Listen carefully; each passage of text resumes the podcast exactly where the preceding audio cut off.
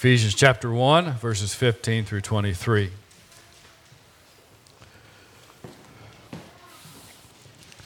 The Apostle Paul writes, For this reason, because I have heard of your faith in the Lord Jesus and your love toward all the saints, I do not cease to give thanks for you, remembering you in my prayers, that the God of our Lord Jesus Christ, the Father of glory, may give you the spirit of wisdom and of revelation in the knowledge of him, having the eyes of your hearts enlightened, that you may know what is the hope to which he has called you, what are the riches of his glorious inheritance in the saints and what is the immeasurable greatness of his power toward us who believe, according to the working of his great might that he worked in Christ when he raised him from the dead and seated him at his right hand in the heavenly places, far above all rule and authority and power and dominion, and above every name that is named, not only in this age, but also in the one to come.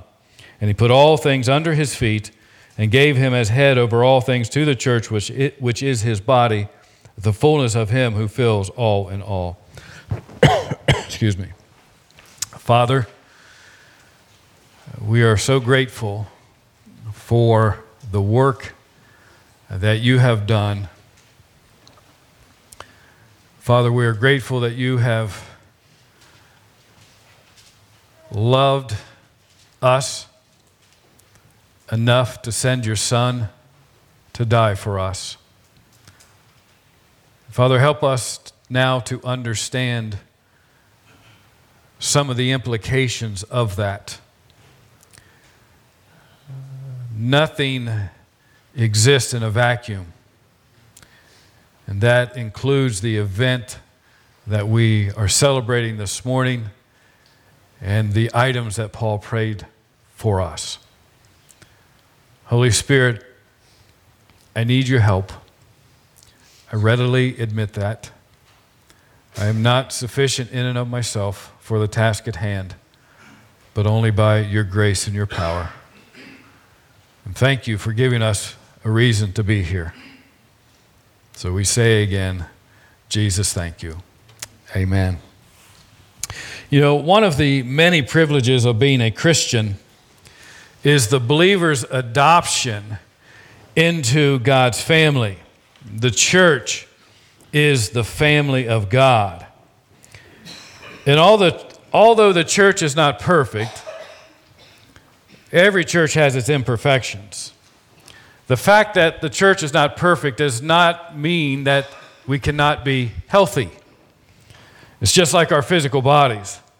Uh, uh you may not fall into my category, but my body's not perfect. I have my warts and my blemishes and thinning hair and uh, sore legs, amen. But that doesn't keep me from being healthy. And likewise, the church may have its imperfections because it is made up of imperfect people, but that doesn't mean that the church isn't healthy. And a healthy family loves one another. A healthy family encourages one another. A healthy family looks out for one another. When you're part of a family, you know that your family has your back. You know that your family has your best interests at heart. Now let me give you an illustration of this. It was just this past Friday night about 8:30. My phone rings and it was Matt telling me that there was water coming in a window in the bottom of the building, in the basement. And as my heart sank, he said, Do you have a wet vac that you could bring and suck up some water? And I said, No, I don't have one, but I know someone who does. So while Matt and Ben were downstairs mopping up the water, I called Don and Marion and uh, told them of the plight. And uh, we needed someone to come vacuum up the water. Now, keep in mind, it's 9 o'clock on a Friday night and it's raining. You know what they did? They got in their car, they packed up their shop vac, and they came here and they helped us vacuum up the water downstairs. Say, say, oh, well, they just did that for you because you asked. No, they didn't do that for me. They did it for the church family. And I know there's many others of you who would have done the same thing. Some may find it strange that we are having Easter dinner together after the service because, after all, Easter is like a family holiday, and you have your family over to your house and you all eat lunch to get together. Well, that's what we're doing. As a family, we are eating together. Think about this. There are those among our midst who they don't have any family nearby. So, do we just let them eat alone and be alone on such a special day, especially for us as Christians? No. We have lunch together, we eat together because that's what families do. They enjoy each other and they spend time together. Okay? Well, so what's this got to do with anything in Ephesians? Well, here in Ephesians 1, we have the Apostle Paul writing to another church family in the first century. And it was, a first, it was a church family that was brought into existence by the Holy Spirit during the Apostle Paul's first missionary trip. And as you read his letter, and we've been studying this letter for some time, it's apparent that he loves them, that he has a deep concern for them. It's apparent in his letter that he desires them to experience God's very best for them. It's apparent that he has this desire for them to experience all of the fullness of the blessings that accompany their salvation. He wants them to understand, and this is something we've tried to repeatedly stress, he wants them to understand that their salvation is so much more than the forgiveness of their sins and the reconciliation to God the Father. As wonderful as it is, there is so much more to the believer's salvation than just the forgiveness of sins. So, in a, in a sense, he is their spiritual father. And a father worth the salt always wants, best, wants the best for their children. And because the Apostle Paul wants the best for them, you know what he does? He prays for them. He prays for them. But he does more than pray for them, he teaches them. Literally, he disciples them through his letter. And what does he teach them? Well, he teaches them who they are in Christ. In other words, he teaches them about their identity in Christ. He teaches them about what awaits them in eternity. But he doesn't stop there he also teaches them about all of the resources that God has made available to them as they try and live life in this world, a world of sin, of cruelty, and many times loneliness. So we could say that Paul has their back. If you're a Christian, if you're a believer in Christ, if you're a disciple of Christ, Paul's got your back. Through his writings, you know what he's doing? He's praying for you, He's loving you, He's teaching you, and He's discipling you. In fact, if you want to make yourself a note in the margin of your Bible by verse 15, you could just write these words Paul thinking of me. Paul's thinking of me. Make Scripture personal. This wasn't just written to a group of people some 2,000 years ago the Holy Spirit had Grace Community Church on April 21st in 2019 in mind when Paul wrote these words. Okay. Now, the reason that I read verses 15 through 23 is because I wanted you to hear what Paul's prayer for us was. And if you are a believer, this is Paul's prayer for you. This is his desire for you. Now, I want to be careful here. I don't want you to think that I'm making the Apostle Paul out to be the hero of this passage because he's not. God is the hero. God is the one doing all of these things, providing all of these things for us. Paul is simply the messenger. So remember that. Paul is the messenger relaying to us what God has done for us through his son, Jesus Christ. So, what specifically does he pray for us? Well, in verse 17, he prays that you would be given the spirit of wisdom and of revelation in the knowledge of Jesus Christ. He also prays that the eyes of your heart, literally, that your mind would be enlightened or that your mind would be given the ability to understand through the Holy Spirit the hope to which all believers have been called. And by the way, the hope that Paul prays for us here is not the hope of the world. The hope of the world is very uncertain. It's always uncertain. That's why they call it hope. You know, uh, I, am a Cincinnati Reds fan. I hope they win some games this year. They might, they might not. More than likely, they might not. You know, Bengals fan, definitely not. Okay? No hope. No hope. I hope, but it's pointless hope. And many times, many times that's, that's what the hope of the world is. There, there's no basis to it. There's, there's no firm foundation to it. We just, we just hope that it happens. That is not biblical hope. Biblical ho- hope is certain. Biblical hope is sure. You know why? Because it is rooted and grounded and founded upon the nature and the character of God. A God who cannot lie. A God who has never missed a deadline on any of his promises. So, Paul wants them to know of the hope that they have, of the certainty that they have, of the security that they have, of the stability that they have. Okay? So then in verse 19, Paul prays that they and all believers would know, not only with their minds, intellectually, but also with their hearts, that would be experientially, the power of God that is, that is at work within them. Say, so, why does he want us to know the power? So we can benefit from the power. That's why. He's just not giving us some facts. He's not giving us some Bible trivia. He wants us to know the power so that we can benefit from the power each and every day of our existence. Okay.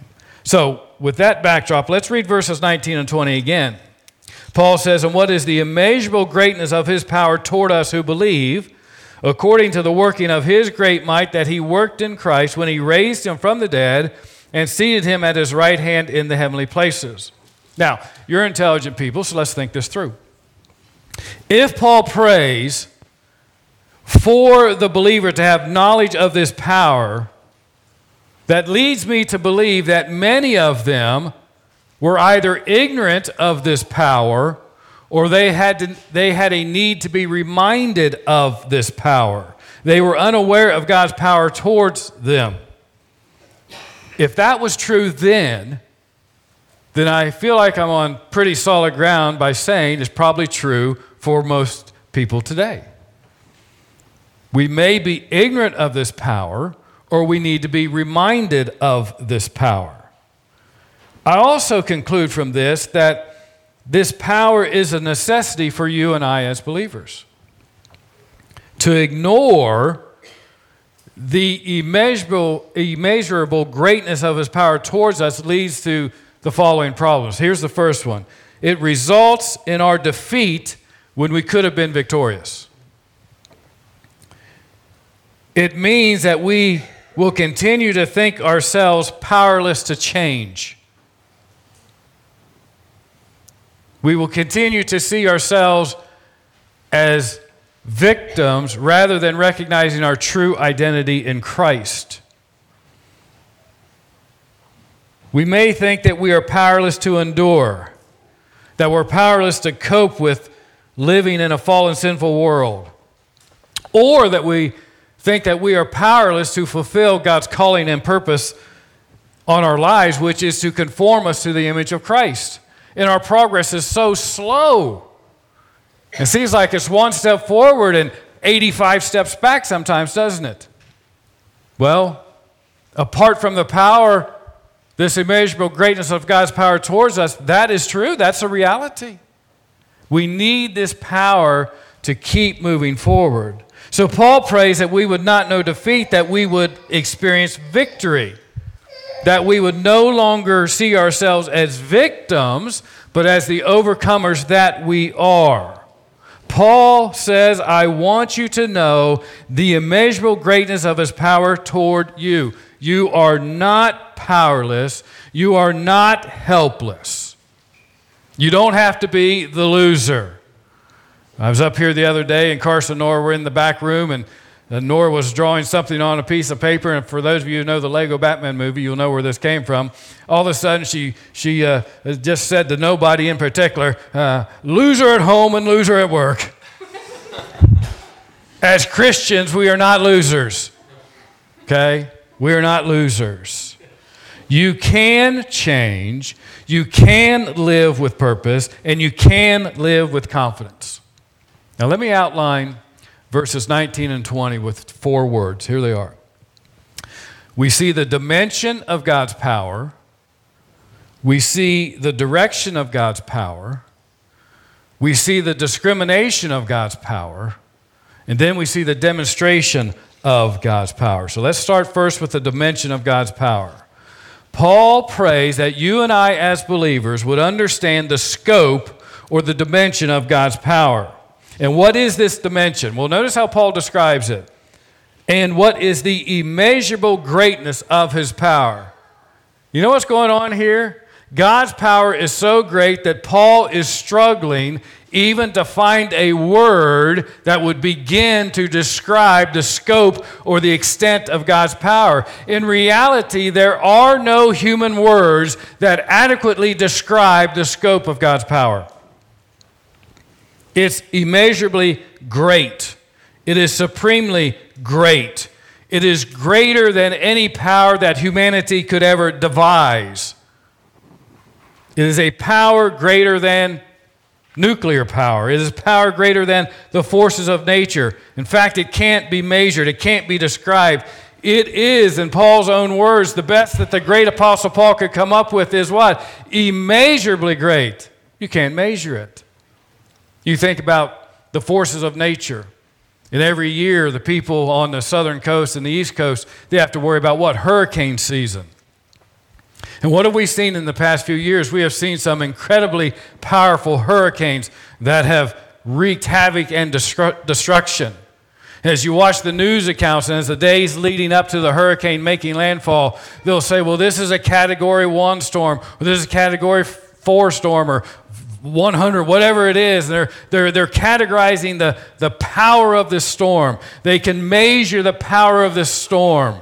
But you know, even though they can measure the power of the storm, you know what they can't do? They can't stop it. They can't stop it. They're powerless to stop it. We're powerless to stop it. Well, guess what? When it comes to God's power, there is no scale of measurement. It cannot be measured. And just like a hurricane, it cannot be stopped. It is immeasurably great.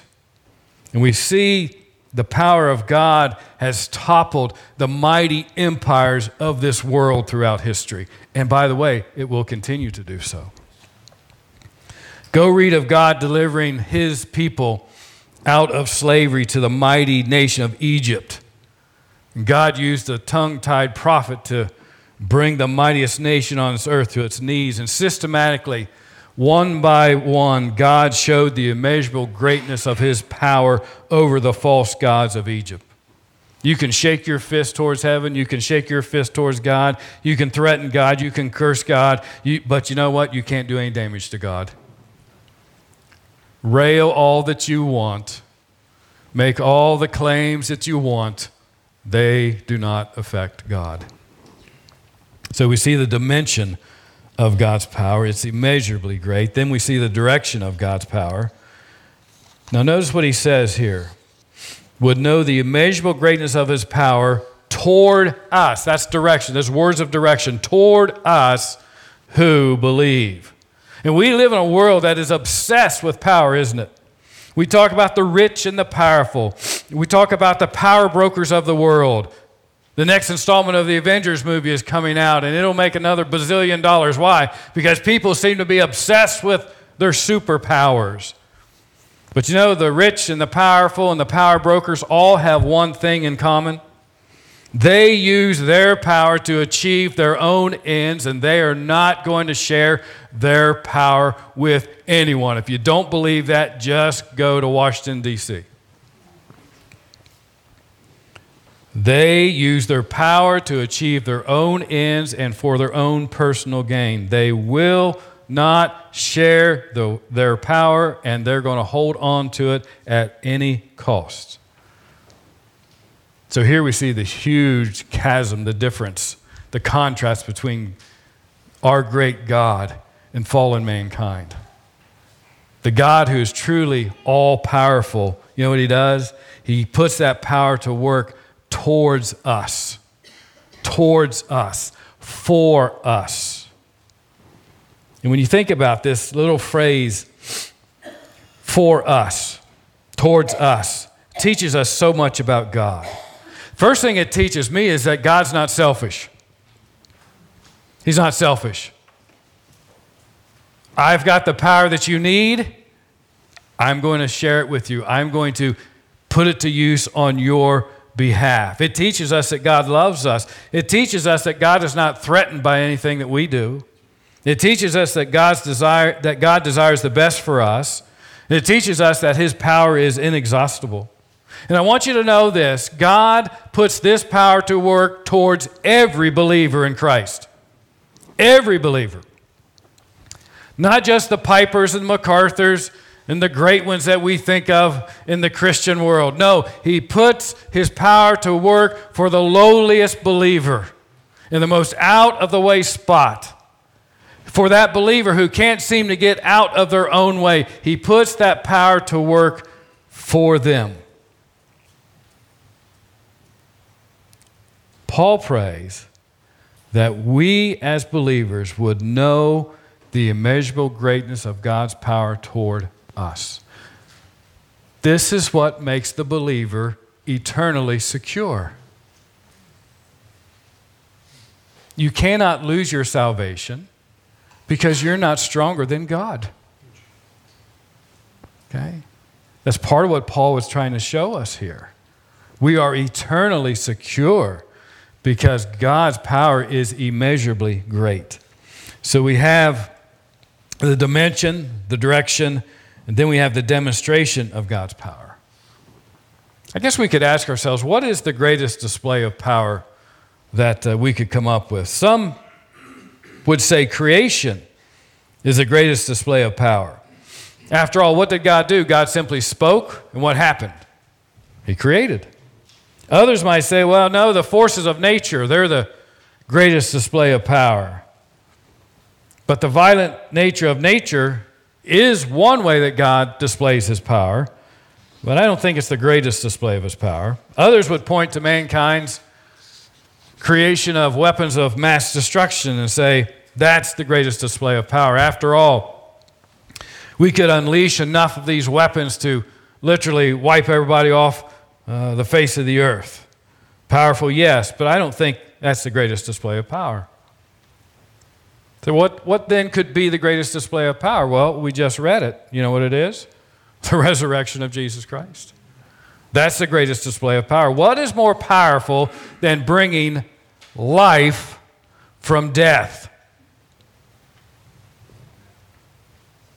Can you give me an example of something more powerful than that? And as you think about this, uh, some of these uh, other displays of power, such as a hurricane or weapons of mass destruction. You know what they're used for? They are used to destroy, not to create. The hurricane comes, and what happens? Sometimes whole towns are destroyed, cities are flooded, people die, and a mess is left behind. It just destroys. You think of the weapons that mankind has made. What do they do? They destroy, they take life, they wreak havoc. Man's, mankind's power is always destructive. Why? Because we are fallen creatures, and that's the best we can do. But God's power is creative. God does what only He is capable of doing, and that is to create life where there is no life. One commentator said the resurrection is the proof beyond every other proof of the fact that every obstacle and hindrance and enemy set in our path shall be overcome. Everything. So Paul prays that every believer would understand that God's power towards us is, mark this, resurrection power the greatest display of power. Paul says that is the immeasurable greatness of his power. And guess what, believer? It's for you. It's for you. Now let's revisit the hope of the believer. Why does the believer have a certain hope? Because of resurrection power. You think of uh, Jesus standing before the tomb of Lazarus. What did he have to do in order to bring Lazarus back to life? Did he go through some ritual? What did he have to do? All he said was three words Lazarus, come forth. And life came from death. What is more powerful than that? See? Resurrection power is unstoppable. It has a momentum that cannot be stopped. It's never been threatened and it will, and it will never meet its match. It is immeasurably great, believer, and it is at work in you, for you, and through you. And all of God's people say, What? Amen. Now, let me talk to the skeptic that may be here this morning. Do you want proof of the power of the resurrection? You can have it right now. All you have to do is look at the people around you in this room. And as you look at people around you in this room, you know what you're seeing? You're seeing many in which God has brought life out of death. Many who were dead in their trespasses and sins, but now they are in Christ. They have been made alive together with Christ. And see, one powerful, powerful, irrefutable proof of the resurrection is changed lives, not perfect lives. Quit being a hypocrite and expecting Christians to be perfect. You're not perfect, but they are changed. And they desire to keep changing and they desire to become more like Christ. Quit hiding behind your false claim of hypocrisy. It will do you no good when you stand before God someday.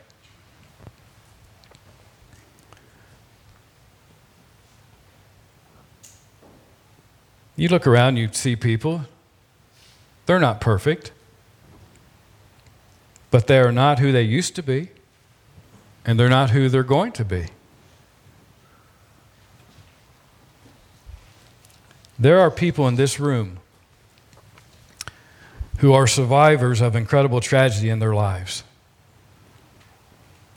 How? Through the power of the resurrection. There are people in this room right now who are going through incredibly painful experiences, which the outsider looking in wonders how they are enduring it. How are they able to bear it and keep going through the power of the resurrection? There are people in this room right now who are survivors of all kinds of abuse. And how did they survive and how are they now thriving? Through the power of the resurrection. See, this room is filled with all the proof you need of the power and the reality of the resurrection. Now, let's drive the point home, believer. What is it in your life that you feel powerless about? I want you to fix something in your mind right now. Well, here's the first thing I want you to do. Whatever it is, accept the fact that in your own strength and in your own ability, you will never be able to adequately deal with it, whatever it is, large or small. But don't stop with acceptance of defeat and failure, and that's where too many stop. Instead, grab hold of the truth that Paul prays that we would grab hold of, which is the reality that the immeasurable greatness of God's power is at work towards you, the believer. Take comfort in this God's power assures you that one day you will be all that He desires you to be. Isn't that comforting? That's real hope. One day you will experience the riches of His glory for all of eternity. But what if? But what if God chooses to use His power to change you or your set of circumstances or your situation? What if God does that? What, sh- what should you do? You should praise Him. You should thank Him. You should glorify Him. But what if God doesn't change you or your situation? Does that render what Paul has said here null and void for you? No. I believe there's two ways that God puts his power to work in our lives as believers. Number one, to, ch- to change. And if it's not God's will to change our situation, perhaps to our satisfaction, perhaps to our liking, you know what He will do? He will give you the power to cope. He will not abandon you. If He doesn't change the situation, He will give you the ability through His power, through the Holy Spirit, to help you cope with the situation. How? Again, through the immeasurable greatness of His power through us. Now, you may have noticed that the old boy's had a senior moment and he forgot one of his points, which was my third point the discrimination of his power. Well, I'm not as old and senile as you think I am because I didn't forget. I really thought that it fit much better as a conclusion. Now, you may have noticed that Paul was careful to point out that God uses his power in a discriminating way. Everything that Paul prays for them only applies to the believer, to the Christian. You see that? I say this with all the love that I can. If you're not a Christian, we are so thrilled that you're here. But I have to be honest with you. I don't want you walking away thinking that Paul prayed this for you because he didn't. Paul prays this for the believer, for the Christian. If you're not a Christian, then the power of God described in these verses, they have nothing to do with you. But before you take offense, Keep this in mind God is sovereign, and He can and He will do as He pleases, and not as you and I wish or think He should do. You say, wait a minute, that's not fair. Really? Do you really want God to be fair?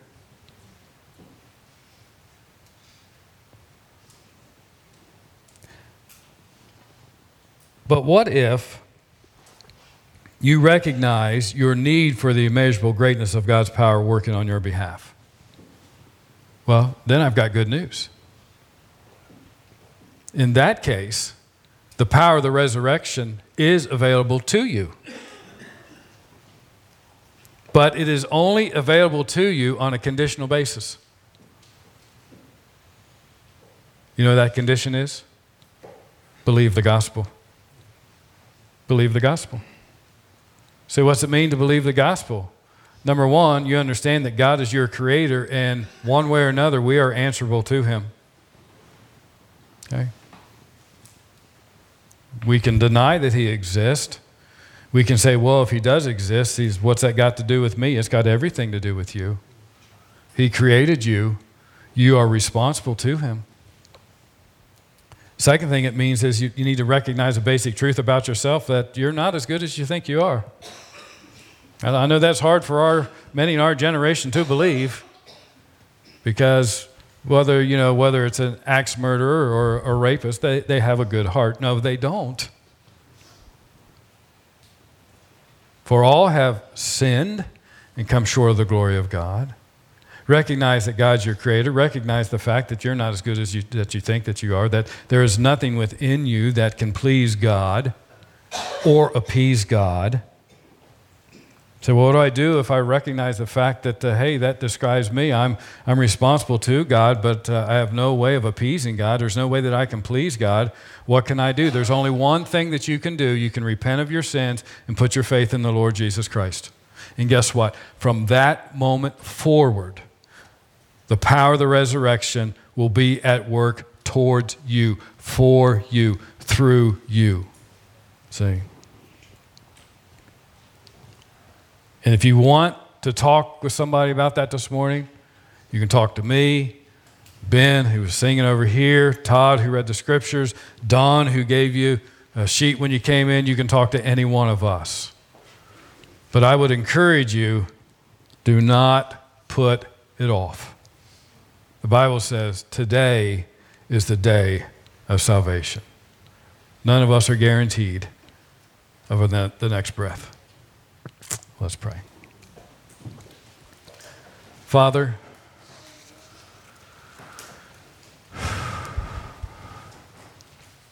uh,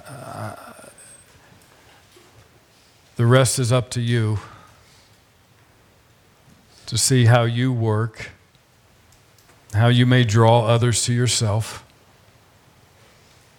Father, I pray for those who may be here today and they're not believers. I pray that through the preaching of your word that you would prick their conscience and continue to do so until they come to grips with the reality of their responsibility to you. And Father, I just pray that you would be gracious to many and open their eyes.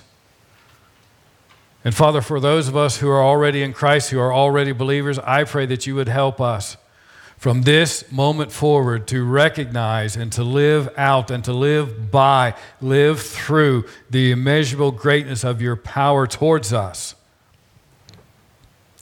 What a tragedy it will be if we would arrive in heaven someday only then to discover what could have been. If we had just taken advantage of the resources that you have provided for us.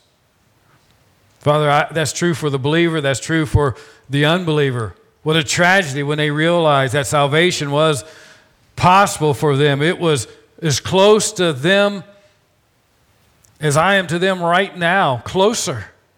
And they rejected it. Father, rob us of our sense of pride and arrogance that we know better than you and we want to put you on trial and we're going to question you. And, and if you'll answer all of our questions sufficiently, then we'll bow the knee to you. No, no, no. We will bow the knee to you one way or another. Paul says there's coming a day when every knee will bow, every tongue will confess that what? Jesus Christ is Lord. May we do it in a saving way and not at a time of judgment. We ask all these things in Christ's name. And Father, just let me add this. May we as believers not dishonor you by ignoring your power. May we not dishonor you by clinging on to some event or our past lifestyle or any of those things. That's dishonoring to you. May we live out our identity in Christ. We ask these things in His name. Amen.